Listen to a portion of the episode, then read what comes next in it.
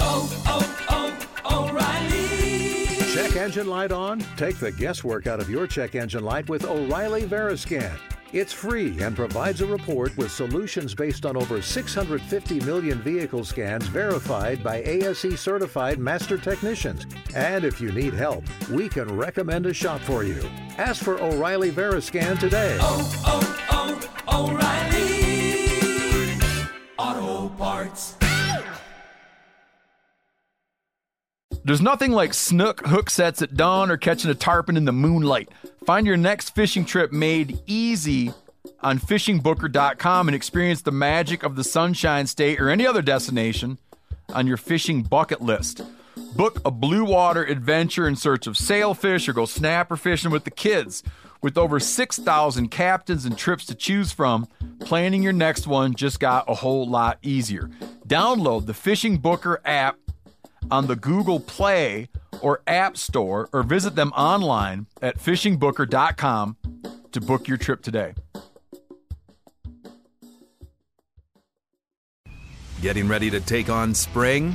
Make your first move with the reliable performance and power of Steel battery tools. From hedge trimmers and mowers to string trimmers and more, save on select Steel battery tools. Right now, save fifty dollars on the F S A fifty-seven battery trimmer set. Real Steel. Find yours at steel dealers dot com. With A K ten battery and A L one oh one charger, offer valid for limited time only while supplies last. See participating dealer for details.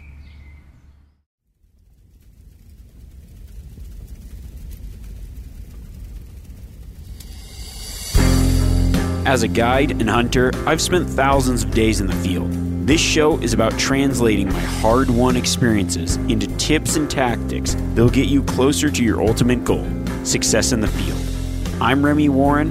This is Cutting the Distance. This podcast is presented by Yeti, built for the wild.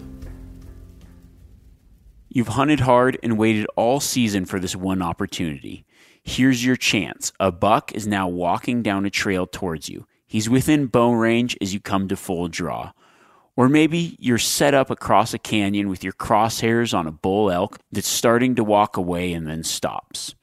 Everything's right. You just need to release the arrow or pull the trigger.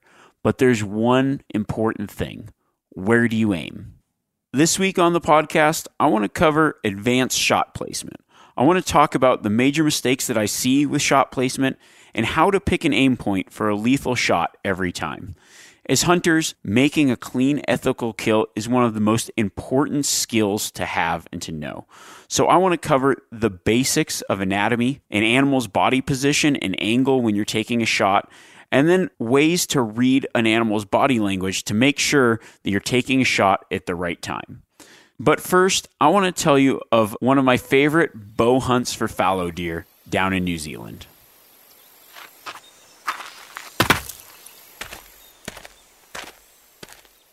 There's really just something I love about chasing fallow deer, especially during the rut. Uh, New Zealand has some great opportunities for fallow deer, and I'm really fortunate that I have permission to hunt a really good piece of property that reminds me a lot of where I hunt in northern Nevada or central Idaho.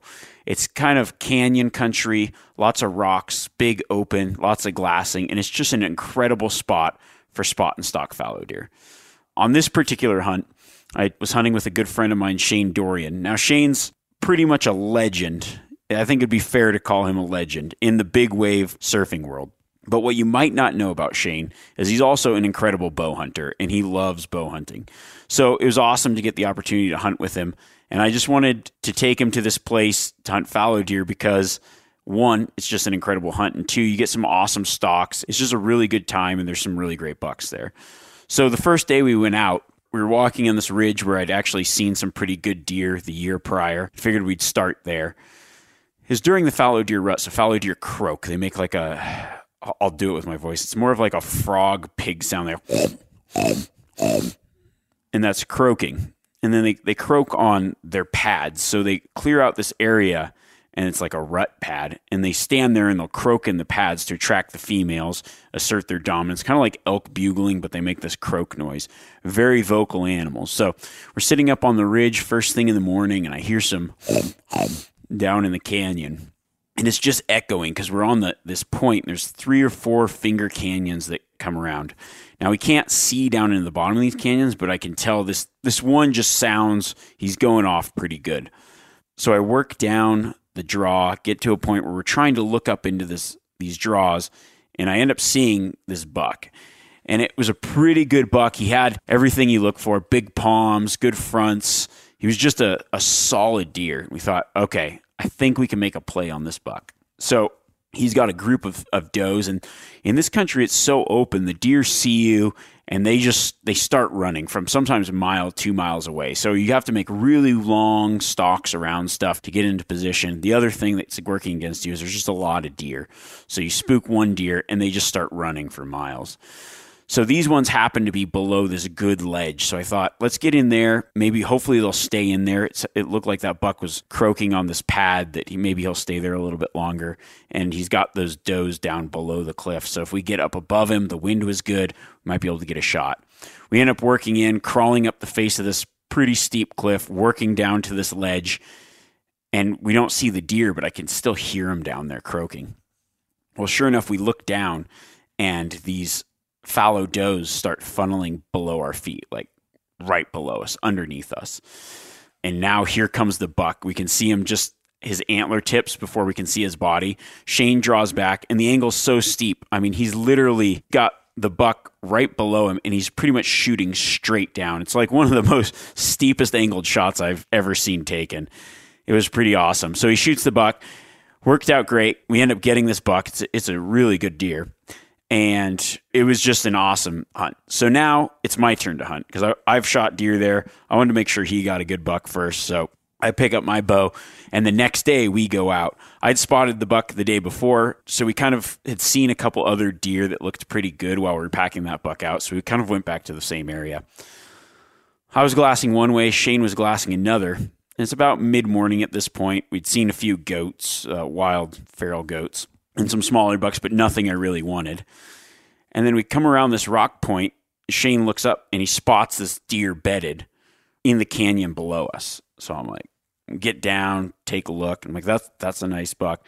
He didn't have the didn't have the big palms like his did, but it was just an old, mature buck, like heavy and probably regressing. They get really heavy. Their their paddles get really wide, and one side kind of started to look uneven from the other. It was just an old, mature buck, and I thought, yeah, that's I would take that buck for sure. And the cool thing about it was he was bedded in a spot by himself, and it looked like a pretty good approach. The trouble was going to be that I would have to shoot cross canyon, so if I made any mistakes, he might be able to see me drawing and shooting, but there was enough cliffs and contour that I think I could get a shot at him. And that's the only way for the wind as well. So I waited, I watched, the buck fell asleep. So I was like, perfect, this is my time to make a move. I make my move in and get set up. Unfortunately, I would have taken a shot where he was laying, but he just was at a wrong at the wrong angle.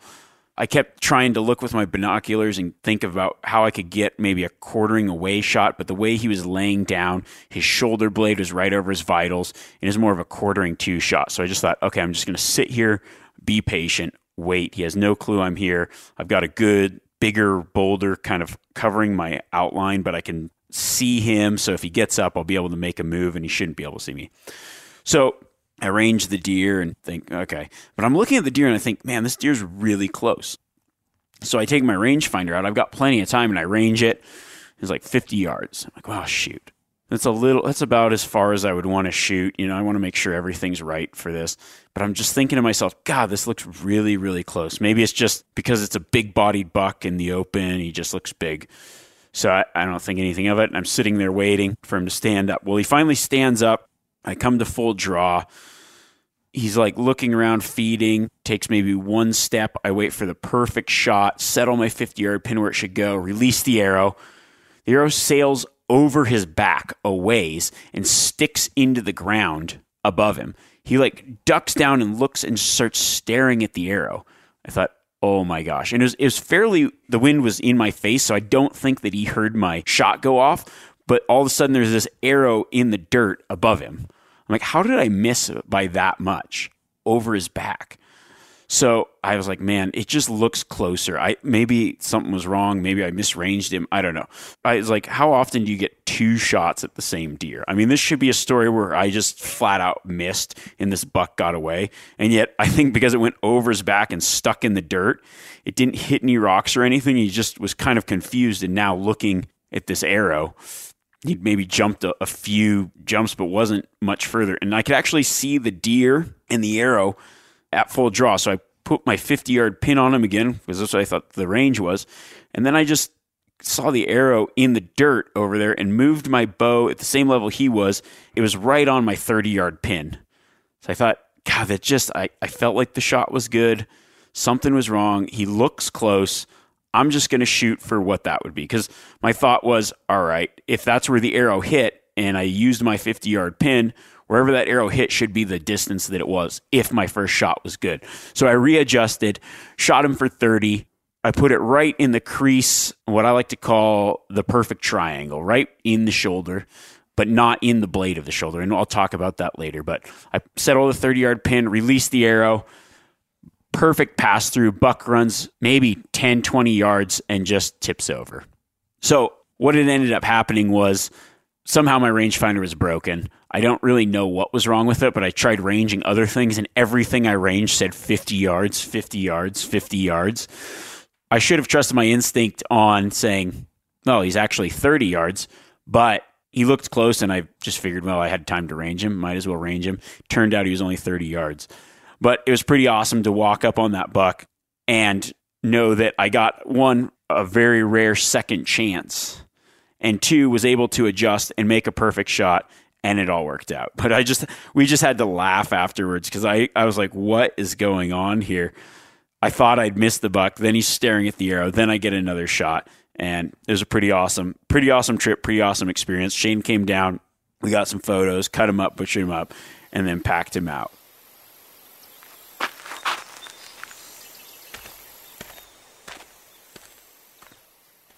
I can't really talk about shot placement without covering the four things that I think are the most important when it comes to shooting an animal.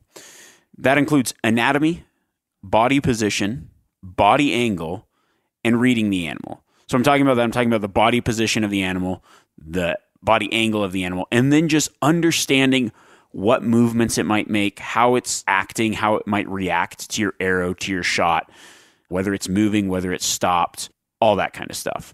So I want to cover that, but I first want to talk about a few of the mistakes I've seen through guiding and what is probably the most common mistake of new hunters and even guys that have been doing it for a while. You know, guiding in New Zealand, guiding in Montana, and just hunting a lot of other places, I've tend to find that most people shoot animals too far back. I think it comes down to a couple of things. First off, whitetail actually have larger lungs than a lot of other animals. You could shoot a whitetail mid-body and still clip lung, but when you start hunting other species or other animals, that's not always the case. It tends to be that everybody has the idea of you're supposed to aim behind the shoulder. Now, while that is true in many cases, in many instances, it's not always true. Saying aim behind the shoulder in many scenarios may be too far back, or it's just not the right part of the shoulder. I think people get confused on what the shoulder actually is. So I tend to find a lot of animals get shot in the liver or even further back accidentally, or that's just where they aimed and thought it was going to be a good shot. Very few, when I'm guiding, are shot perfectly. And I think it's because people have the misconception of where to aim. And where to aim is not always the same. So if it's quartering towards you, quartering away, we're going to talk about all that, where your aim point should be. I think the first thing to talk about in understanding shot placement is going to be the anatomy. So if you're looking at, say, the anatomy of a caribou versus a American bison versus a bear versus a javelina versus a whitetail versus an antelope, they're all very similar, but they're all very different in some ways as well. Um, things like wild pigs have a larger shoulder and vitals tucked further up in their bodies, whereas a whitetail has their lungs further extending further back. I think if we're just going to give you a rundown of basic anatomy, it's something that's going to be hard to talk about for every species. So there's one thing that I suggest is whatever you're hunting, study some anatomy diagrams. There's plenty of them online. You should really understand where the vitals are in every animal you're hunting. But I also want to talk about where's the perfect place to take a shot. Now, you have to consider a few things when you're talking about the perfect shot placement. One, you want the most room for error. So you want a large center mass where if you make a mistake up, down, left, right by a small margin, you're still going to make a perfect shot. The other thing is knowing how and when to shoot so that when you do aim at that perfect spot, you're going to hit it and the animal won't react or something won't be in the way, because you can aim at one spot and depending on the position of the leg or the way the animal's facing, that might not be the right spot. So let's talk a little bit about the things that are true in almost all the species that we hunt as far as anatomy goes. It involves with, I'm going to break down the philosophy of aim behind the shoulder, and then I'm going to tell you where to aim and, and base that off of anatomy. So when you think about a shoulder, when you're looking at a deer or an elk, we'll just go with a deer. The shoulder is obviously in the front leg.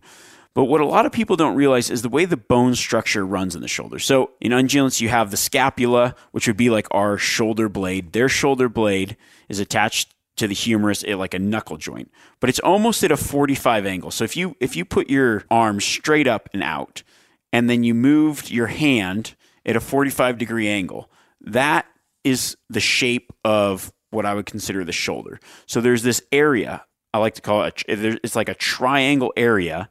And you, if you look at some anatomy diagrams, you'll you'll really start to understand this better. But that, that triangle area within the shoulder, right behind that houses, there's ribs, but then there's the heart and lungs. Now, I tend to find that the best placement for a shot is in that triangle. So you aren't hitting any bone in the scapula, in the humerus. You're going right through. And so in order to even hit the heart, you have to hit the lungs as well because it's set up inside the lungs. So you hit the heart, lungs. If you're a little high, you hit the lungs. If you're a little low, you hit more heart.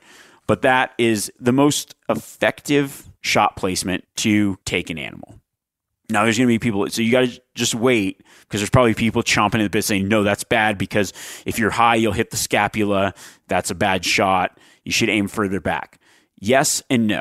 I'm just saying that to give you the idea of the anatomy. I prefer to shoot things more in the shoulder, but I'm also very careful where I aim and I understand the anatomy completely. Yes, if you make a mistake a little far forward, a little far back, you might make a bad shot. Now, that's an area in the shoulder. So if you're looking at the animal, it looks like it's all part of the shoulder. Then you've got the crease back behind. And that crease would be the back of the shoulder that you see where the muscle is. And that crease is still within the lungs and still a great spot to shoot. I think a lot of people, when they say behind the shoulder, they're talking about that crease in the shoulder. And for most animals, if you aim there, that's great. Now, where I think a lot of people make the mistake is they say behind the shoulder and they put it two or three inches behind that crease. And now they're aiming at the liver, especially depending on the angle of the animal. They're already putting it in a spot where it might be too far back. Me personally, I prefer to aim a little bit tighter into the shoulder, and we'll kind of talk about that here in a little bit. There's nothing like snook hook sets at dawn or catching a tarpon in the moonlight. Find your next fishing trip made easy on fishing booker dot com and experience the magic of the Sunshine State or any other destination on your fishing bucket list. Book a blue water adventure in search of sailfish or go snapper fishing with the kids. With over six thousand captains and trips to choose from, planning your next one just got a whole lot easier. Download the Fishing Booker app on the Google Play or App Store, or visit them online at fishing booker dot com to book your trip today.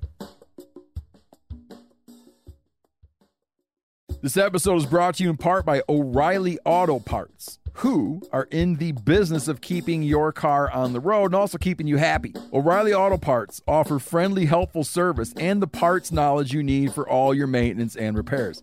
I use the O'Reilly by me. It's right in downtown where I live. And the team there is super knowledgeable. When you got questions, they're happy to help you out. It's a great store to go into. The team at O'Reilly Auto Parts, they can test your battery for free in or out of your car. And don't ignore your check engine light. Ask for O'Reilly Veriscan today, a free diagnostic service exclusively at O'Reilly Auto Parts. Need your windshield wipers replaced? Brake light fixed? Quick service? They'll help you find the right part or point you to the nearest local repair shop to get some help. The professional parts people at O'Reilly Auto Parts are your one-stop shop for all things do-it-yourself, and you can find what you need in the store or online. Stop by O'Reilly Auto Parts today or visit us at O'Reilly Auto dot com slash meat eater. That's O'Reilly Auto, O R E I L L Y, O'Reilly Auto dot com slash meat eater. We've all seen plenty of gadgets and fads come and go, but here's one product that stood the test of time. Seafoam motor treatment. Lots of hunters and anglers know that Seafoam helps engines run better and last longer. It's really simple. When you pour it in your gas tank, Seafoam cleans harmful fuel deposits that cause engine problems. I'm talking common stuff like hard starts, rough engine performance, or lost fuel economy. Seafoam is an easy way to prevent or overcome these problems. Just pour a can in your gas tank and let it clean your fuel system. You probably know someone who has used a can of Seafoam to get their truck or boat going again. People everywhere rely on Seafoam to keep their trucks, boats, and small engines running the way that they should the entire season. Help your engine run better and last longer. Pick up a can of Seafoam today at your local auto parts store or visit Seafoam Works dot com to learn more. So, once you understand the anatomy, the most important thing before taking any shot, to take an ethical shot, is going to be first the body position of the animal. Now, some of this might sound basic, but we're going to get into some more advanced stuff in a little bit. So just track with me. Here's the basic positions that an animal could be in. So broadside, that's going to just be completely side on to you. It's completely perpendicular to your view, to your point of impact, whether it's your arrow, whatever your arrow is, where you're shooting, that animal's standing completely perpendicular to you. Now, you have quartering away. That's where its front is a little bit more at an angle away from you, and its rear end is towards you. Then you have quartering to you. That's where its front shoulders are towards you. Its rear end's more away from you. Then you have frontal shot facing you, and then facing away from you. So that would just be like all you've got is its back end. So out of that, quartering to, broadside, quartering away, facing you, facing away. The best shot, in my opinion, is always quartering away, or slightly quartered away, and broadside.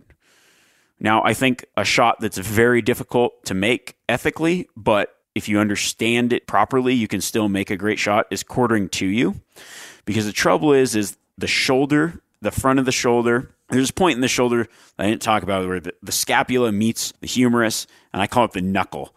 It's the lower part, it's the furthest forward point of the shoulder bone structure. If you hit that, most likely, you won't get into the vitals. Uh, if you're bow hunting, your arrow will stop there. If you're rifle hunting, you'll probably blow the shoulder up, but it won't kill the animal, so you'll have to take a follow-up shot.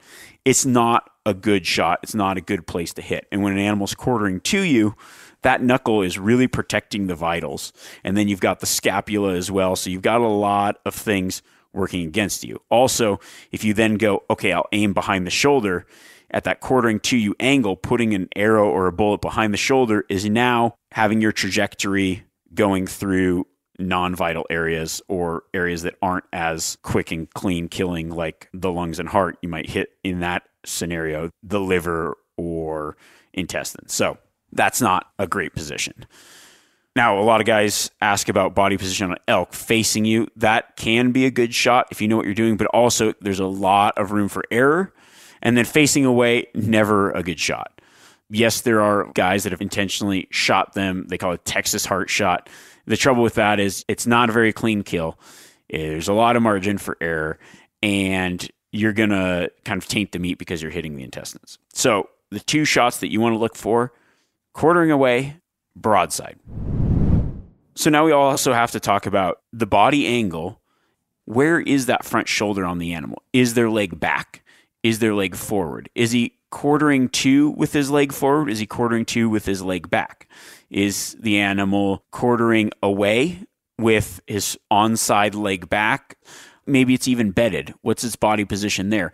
What's that shoulder blade doing? What's that scapula doing? Where is it positioned in relationship to where your point of aim should be? So if it's legs, the best shot is always when its onside leg is forward, because that generally pulls the, opens up the vitals to the shooter. So that way your first point of impact, especially with a bow, is in the vitals without obstruction from bone, from possibly hitting something you don't want to hit. And it stretches out that key area of lungs, center of the lungs, where you should be aiming for. So if you were to ask me, where is the best place to aim? I always think of it like this. What I want to do is I want to send a bullet, an arrow, whatever, through the center of the lungs. If you hit through both lungs, that animal will expire extremely quick. Also, if you go through the lungs and the heart, that's also a great option. But you want the least amount of room for error. So what I do is I kind of think of wherever I'm aiming, I want the arrow to exit through the triangle that I talked about earlier, in between, below the scapula, above the humerus, behind that point, somewhere in that triangle of the opposite shoulder. So I'm always aiming for the opposite shoulder. So if it's perfectly broadside, I'll aim just inside the crease. I follow the onside leg up and I put it right in that triangle there, because I know that I've practiced with my weapon and I'm going to make that shot effectively. That's where I aim. Now, if you're maybe a little bit newer and you feel a little uncomfortable with that, then I would go just right back at the back widest point of that triangle and aim right there. So like right in the crease, dead center, center mass of the animal there. Because then you have margin of error up and down, a little bit left and right. But I'm aiming for that arrow or bow, bullet or whatever to exit through the center of that opposite shoulder. So if you think about it, now let's imagine how this works is if you have a deer turn quartering away. What I do is I find the opposite leg, I follow up the opposite leg, and then where that intersects with the center of the body, that's where I shoot, because that's going to be the point that the straight path travels through. So I'm always aiming for the opposite side of the shoulder. Now, if you're shooting down from, say, a tree stand, it's a little bit different, but you're also going to think, okay, I'm aiming for the center or slightly lower shooting through. So you always visualize whatever you're shooting to go completely through, and you want to know where it's going to go completely through the center of both lungs. So I'm still aiming for that center point, but I'd be aiming higher because I'm shooting down to get through the center point of the opposite side shoulder. Now, where it gets a little confusing is, okay, well, what if it's quartering two? A lot of people think, well, the shoulder's there on a quartering two shot. I do the same thing. I'm aiming for the center of the opposite shoulder. So I would track up from the one leg, from the opposite leg, depending on how their legs are, I guess. But where is that arrow going to exit? How is it going to exit through that other side shoulder? And most of the time on a quartering two shot, I'm shooting inside the shoulder. So I'm shooting on the inside of the shoulder blade, which would be like more toward the neck. So it exits through the other side, because I know that there's bone and other thing in the way when it's quartering two. But like I said, whatever the shot angle is, I'm aiming for the opposite side of the shoulder. And I can't say that enough, but once you kind of start to think in that realm, you're going to have more effective shots and you're going to know where to place your crosshairs. I always tell people as well, if it's broadside, start by following the leg up and then the center of that, you can go back an inch or two. But if you do that and you realize that looking through the scope, now that crosshair's lined up with further back and not going out through the shoulder, then you're probably going to have to adjust. So quartering away shots are the best shots. You really can't go wrong with quartering away because you're shooting toward everything. Everything's open up. You don't have the ribs. That's why a slight quartering away shot, in my opinion, is the best shot. Then followed by broadside, especially if the front leg's forward, really opens up the vitals to you, gives you a good, clean, ethical shot. Now, one thing that you have to consider is the movement of the animal and understanding, really just being able to read the animal. So a few things that I always look for, and by looking for these things really calms me down in the moment and lets me pay attention to what's going on. So the first thing about reading an animal is, are they alert to your position? Are they alert to you? And understanding what are they doing?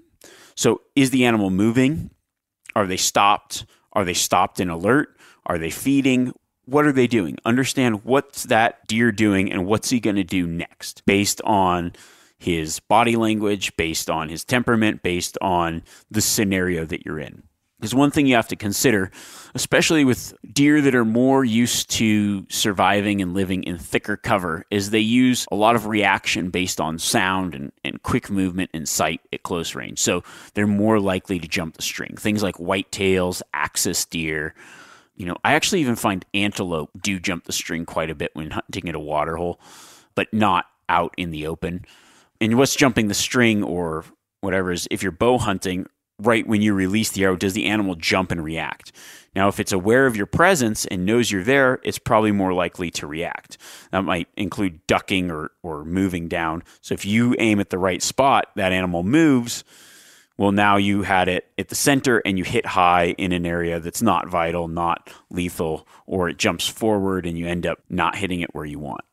That's why understanding and reading the animal is so important, because it lets you anticipate where you may have to aim based on certain species and other things.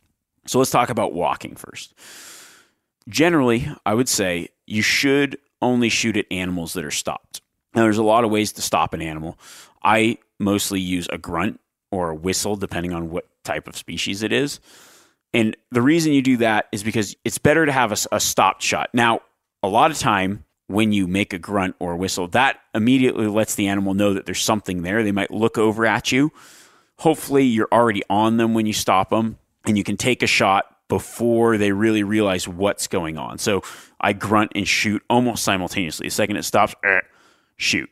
Now, I'm trying to time that to where it's going to hear the sound as its foot's back and moving forward, so it stops with its leg and looks over, if I can. It's especially important with rifle shots too, because an animal might be moving across a hillside. If you can stop it, you're going to have a better shot. Now, there are times on a walking animal where I will take a shot, but I have practiced those moving shots and I know the right amount of lead for that.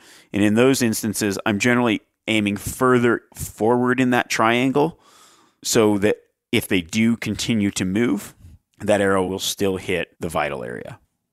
One thing that I see a lot, and probably another reason that I a lot of people, when they do make a bad shot, happens to be back, is because they'll be shooting at a stopped animal, but as they shoot, whether it's a bow or a rifle, that animal will then begin to walk. So as they're shooting, their brain doesn't really register that the animal's about to move. As they squeeze off, they were at one point, and that animal's already in the process of moving or going to move, in which case, as they move forward, that make might make the shooter's point of impact, depending on how far it is, an inch to four inches further back. One thing that I always consider is if I'm watching for someone else, it's a lot easier. If you're the shooter, you're focusing in on the animal, so it's not as easy to watch their body positions and their movements. But some things to look for is a lot of deer, especially whitetail mule deer, you'll see if they aren't moving a lot, they're just kind of grazing, moving around, they flick their tail a few times before they take a step. So it's tail flick, step, tail flick, step. Other animals, their ears twitch or move. They move their head before their body. So you'll notice just watching for those kind of movements and what the deer or elk or other animals doing might lead you to believe whether they're going to take a step or not. So if I'm spotting for someone that's about to take a shot, say a rifle shot, if I see that tail flick, I say, wait, he's going to take a step. Then as soon as he takes a step, when he stops, shoot. You're better off shooting at the beginning of a stop than at the end of a stop and waiting for a long time. So if the animal has no clue that you're there, what I'm talking about is, say you're set up with a rifle and the deer's stopped. He's not alert to your position. He's not focused on anything. He's just kind of browsing. So his head's down, he's feeding. Put the crosshairs there and wait. He might get a tail flick. Okay, he takes one more step. As he steps and stops with that leg forward, boom, that's when I shoot. And I make it instantaneous on that stop. So I know that I'm not going to catch him in another step. Another thing too, if you're, say, rifle hunting, having somebody make a noise to stop him, that deer's alert. But by that point, they're stopped. They're looking in your direction, especially if it's two, three hundred yards out. Maybe they were walking, you've stopped them, now they're looking toward the shooter, but they're stopped in a position where you can make a shot. One thing you always have to remember is just really analyzing the animal's body position. Are they truly broadside, or are they slightly quartering to? Are they slightly quartering away? And then taking that knowledge of how their body position is and focusing in on where you should shoot. Picking the right spot to shoot really does make you more successful. It makes a track job easier. It is an ethical, clean kill. That's what we strive for. I know, like with bow shooting, I shoot a lot of three D targets, and really don't base where you should aim on a three D target. A lot of the anatomy on those targets is pretty wrong. A lot of the, the ten rings on three D foam targets is quite a bit further back, and maybe that leads to guys shooting a little bit further back on most species as well. You know, just remember, pay attention and do a little bit of research. If you're hunting a new species, you're you're new to hunting, really study the anatomy of the animals you're going after. Understand where that shoulder blade is and, and where everything is in relation to each other. Another thing you should think about is after you get an animal down successfully, as you're skinning it out, move the leg forward and back, feel where the bones are and, and how that relates to the anatomy and where you should be shooting.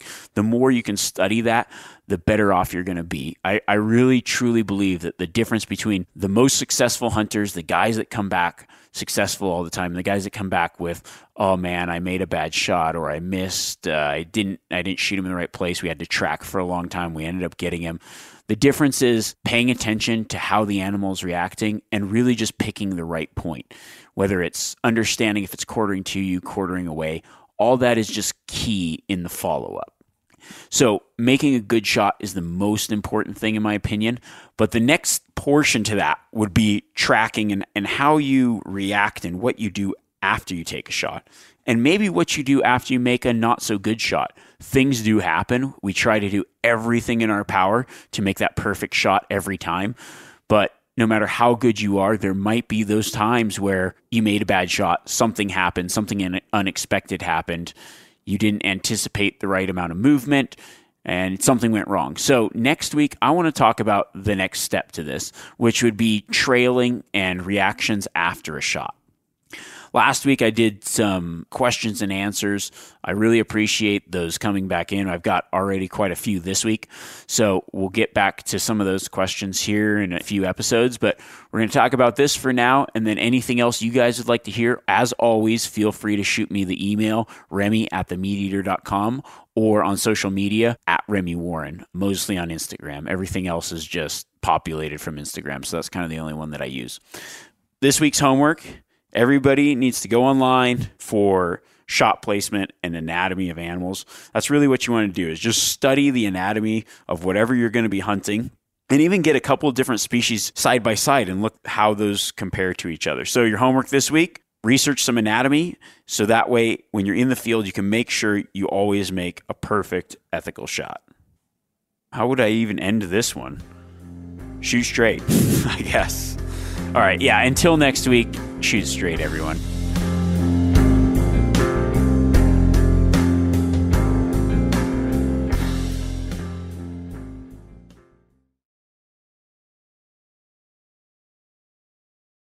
Outdoor adventure won't wait for engine problems. Things like hard starts, rough performance, and lost fuel economy are often caused by fuel gum and varnish buildup. Seafoam can help your engine run better and last longer. Simply pour a can in your gas tank.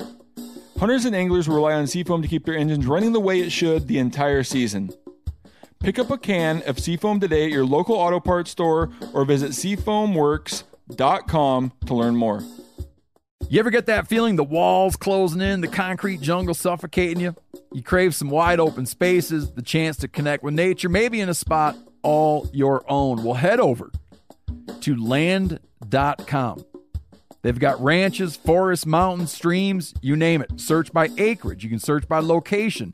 You can search by the kind of hunting and fishing you're dreaming of. land dot com. It is where the adventure begins.